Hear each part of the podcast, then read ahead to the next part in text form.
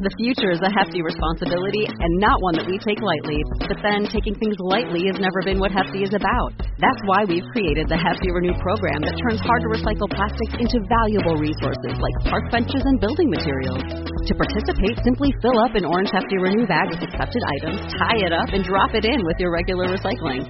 That's it. It's that easy. It's time to rethink recycling with Renew. Particular valued resources may vary by geography. More info available at heftyrenew.com. Hey, Rebel Rouser. I'm Allen Voivod, and this is Star Wars 7x7. We're at episode number 1553 three, and we interrupt this Resistance Week series of broadcasts to bring you an announcement. Jon Favreau has seen fit to say, Hey, I've got something to tell everyone about, so why don't I just decide out of the clear blue sky? I'm sure this really isn't the dialogue that happened. I'm gonna decide to tell everybody what my big Star Wars live action series is about. So he took to Instagram and posted a photo that is, you know, it's not the exact font, but hey, I'm sure he didn't necessarily have access to it on his phone. It's darn close enough. Yellow text on a black background, and he has revealed what the premise of the new Star Wars live action TV series is going to be the one that is heading to Disney's direct to consumer streaming service that debuts in the fall of 2019. So here you go. The show is going to be titled Dun Dun Dun The Mandalorian. And here, without any further ado, is the description of the show as written by Jon Favreau. He says, After the stories of Jango and Boba Fett, another warrior emerges in the Star Wars universe. The Mandalorian is set after the fall of the Empire and before the emergence of the First Order. We follow the travails of a lone gunfighter in the outer reaches of the galaxy, far from the authority of the New Republic. Now, just a brief reminder he says that it is after the fall of the Empire, but before the rise of the First Order. This is supposed to take place, at least as far as we know, on or about starting in 11 ABY, which would put it seven years after the fall of the Empire and the Battle of Endor. Six years, for that matter, after the events of Star Wars Aftermath and the signing of the Galactic Concordance that officially ended the hostilities, you know, not necessarily really ended the hostilities, but by, you know, legal documentation, at least between the Empire and what was the rebellion, what is now the New Republic. So six years after that series, and there's a lone gunfighter kicking about.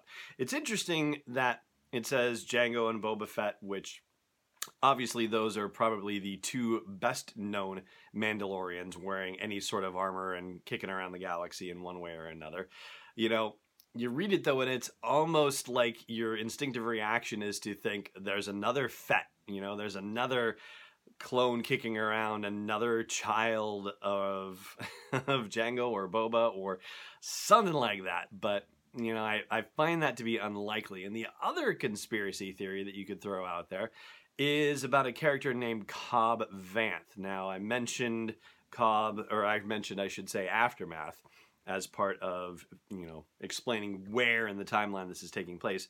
Well, if you don't recall us talking about this on the podcast, and you know it would have been a number of episodes ago. Um, and if you haven't read the aftermath novels, then you know this will be new news for you. But there are a bunch of interludes in between the main story of aftermath and taking place with a lot of different characters over a lot of different planets. And one of those situations was on Tatooine where the Mandalorian suit of armor, presumably belonging to Boba Fett, it isn't stated outright in the novelization, but a Mandalorian suit of armor that we are all presuming is Boba Fett's, it is acid stained and all beat up, is found inside a Jawa sandcrawler, and a guy named Cobb Vanth ends up taking it and becoming a lawman, as it's stated in Aftermath, for a place called Freetown on Tatooine. So so far cobb's whole deal on there is to just protect freetown and there's not really any indication given that he's going to decide hey you know i got this mandalorian armor i'm just going to go mm, off to other planets and whatnot. But be that as it may i have to say that the moment i read this i immediately thought of cobb and like you know he has that same kind of uh, lone gunfighter kind of presentation in Aftermath, but I have a feeling that's really not what we're going to be dealing with here. I think we're going to be, be dealing with a true Mandalorian character. And it's probably worth pointing out that Mandalore itself is located in the Outer Rim. So, this lone gunfighter and his travails in the Outer Rim, well, that you know certainly includes Mandalore. So, that could be definitely a part of the equation, too. The other thing that's worth considering in the whole history of Mandalore is that the Empire had pretty tight control of Mandalore, and you know there were certain Mandalorian clans that had actually sided with the Empire, and Sabine's family, Sabine Wren from Star Wars Rebels, was leading you know a rebellion on Mandalore, and we don't necessarily know how that turned out, but you would have to imagine that at some point the Empire would have to have been kicked off of Mandalore as part of everything going on with the switch over to the New Republic. That being said, the Outer Rim territory is, you know, a bit of a Wild West situation, and there are probably remnants of the Empire that were still hanging on in various places in the Outer Rim. And it's always those Outer Rim territories that, you know, ne- didn't necessarily get all the attention from the original republic, the Galactic Republic before the Empire, and then, you know, once the Empire fell, it was those Outer Rim territories that were comparatively neglected in the New Republic and where the First Order was able to make its first forays into the galaxy, into the known regions, if you will, out you know, out of the out out of the unknown regions, excuse me. So, you know, there is there's not going to be necessarily anything first order related in this thing, but we could still see remnants of the empire represented in this series. And I think I've already said, you know, his travails, but in truth, the description does not identify a gender for the character, so can't really say his or her at this point. There are, of course, rumors kicking around about whether anybody from Star Wars Rebels that we've seen already might be involved in this, including Sabine Wren. And, you know, the last we saw Sabine, it was you know, after the fall of the Empire, and she and Ahsoka Tano were about to go searching for Ezra. So, you know, a lone gunslinger doesn't necessarily suggest that you know this character is going to be going around with a you know light side force user so you know i suppose there is a possibility that sabine Wren could be the character of record here but i find that to be highly unlikely though it certainly would be a fun situation. Uh, bo katan who is also another prominent mandalorian character who's mentioned in star wars rebels you know another possibility there too.